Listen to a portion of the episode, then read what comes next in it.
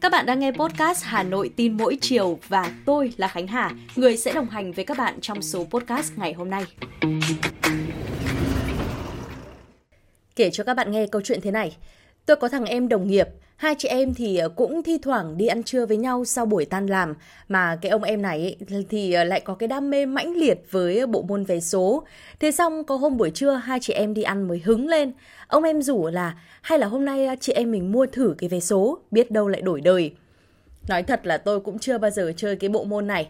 Phần vì cũng chẳng có mấy niềm tin vào cái trò may rủi. Nhưng mà thôi, được, được rủ mà, cứ thử xem sao. Nói xong rồi thì ông em mới lôi cái điện thoại ra vào một cái ứng dụng bảo là đây này em toàn vào cái app này nhớ mua hộ mấy lần chúng được 10.000, 30.000 app nó trả tiền cho mình ngay, nhanh lắm. Ui, đến đây thì tôi mới thấy là bây giờ công nghệ nó xịn thật sự đấy. Trước thì ờ, tôi vẫn cứ nghĩ là mua vé số phải ờ, ra đại lý đàng hoàng hay ít ra là có hóa đơn chứng minh là mình mua tờ vé số này ngày nào, giờ nào. Chưa giờ thì lên app mua, có mỗi cái màn hình giao dịch thành công và chi tiết tấm vé, thấy nó cứ sao sao. Vừa nghĩ dứt câu thì chiều về đến cơ quan, thấy ngay cái tin trên báo, Bộ Tài chính cảnh báo mua sổ số online, mua hộ vé số tiềm ẩn nhiều rủi ro. Đọc đến đây là thấy lần cấn rồi. Bài viết có nêu rõ ràng thế này. Bộ Tài chính khẳng định pháp luật hiện hành không quy định cho phép bán vé số qua Internet và việc mua hộ vé số. Do vậy là cái hình thức nhờ mua vé số qua một số tổ chức cá nhân kinh doanh sổ số qua Internet là trái quy định pháp luật do các đơn vị này không được cấp phép kinh doanh sổ số cũng như là phương thức phân phối, bán vé không đúng với quy định. Đến đây thì ờ, tôi phải nhấc máy alo ông em luôn, là không theo kèo này được. Biết là chơi vui, nhưng mà cái gì nó cũng phải đúng quy định. Ở đây báo người ta cũng có nói rõ rồi.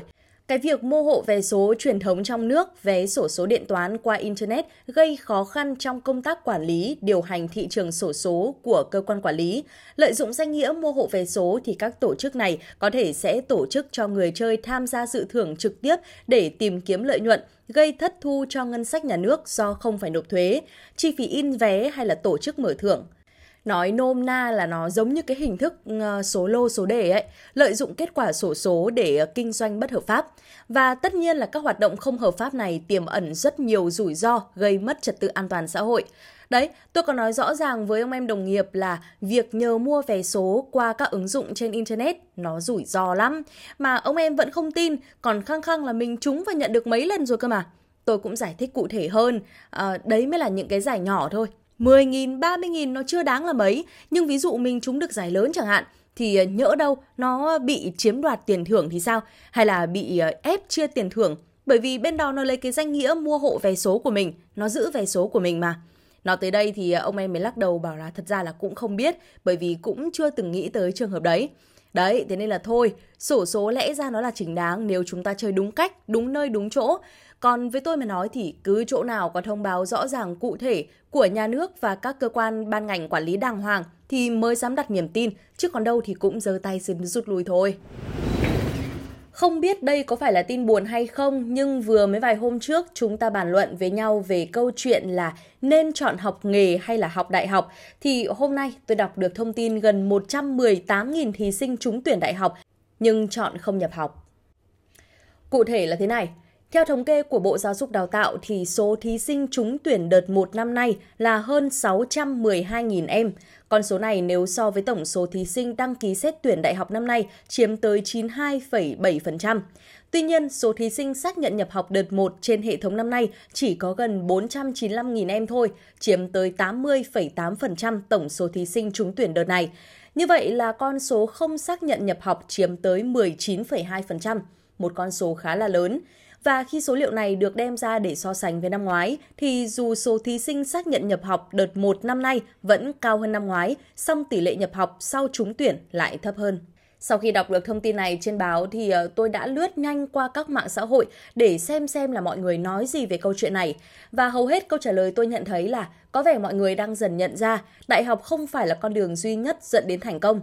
Về phía tôi thì tôi vẫn giữ nguyên quan điểm như câu chuyện hôm nọ thôi. Không phải ai cũng có khả năng theo đuổi con đường học vấn. Tuy nhiên chúng ta biết rõ mình muốn gì, khả năng của mình tới đâu thì ờ, việc ờ, chọn học một nghề hay là học một chuyên môn cụ thể sẽ giúp chúng ta đi xa hơn, nhanh hơn. Hay như là một bình luận tôi cũng có đọc được rằng là đây chưa hẳn đã là tin buồn, mà nếu cố học để ra trường, cầm tấm bằng trên tay nhưng chẳng làm được gì thì đấy mới là điều đáng buồn. Như vậy là có thể nói, con số 19,2% thí sinh từ chối nhập học cũng là một bài học lớn cho chúng ta. Dẫu biết cơ hội trong đời không phải lúc nào cũng tới nhưng biết mình muốn gì và cần gì để theo đuổi mới thực sự là cái mà chúng ta cần và từ đó nhiều cơ hội tốt hơn mới có thể tới. Nếu bạn đang nghe podcast này và tự hỏi không biết nên dành ngày chủ nhật cuối tuần đi đâu thì à, hãy mau chóng chuẩn bị đồ đạc ạ và đến ngay khu vực phố đi bộ Hồ Hoàn Kiếm để cùng hòa vào không khí của lễ hội Vương quốc Anh diễn ra hết ngày hôm nay, mùng 10 tháng 9. Mặc dù lễ hội được khai mạc từ ngày hôm qua rồi, nhưng ngày hôm nay sẽ diễn ra một loạt các chương trình vô cùng đặc sắc giúp người dân thủ đô nói riêng và Việt Nam nói chung khám phá một nền văn hóa và giáo dục đa dạng của Vương quốc Anh. Các gian hàng tại lễ hội cũng là nơi trưng bày các ờ, sản phẩm thương mại của Vương quốc Anh về các lĩnh vực như hàng tiêu dùng, chăm sóc sức khỏe, dịch vụ tài chính. Người tham gia cũng sẽ được tìm hiểu thêm về các dự án và công nghệ hàng đầu trong lĩnh vực năng lượng tái tạo, thể hiện cam kết của cả hai quốc gia về một tương lai xanh hơn, bền vững hơn. Nhưng mà đây mới là cái phần mà tôi mong chờ nhất này.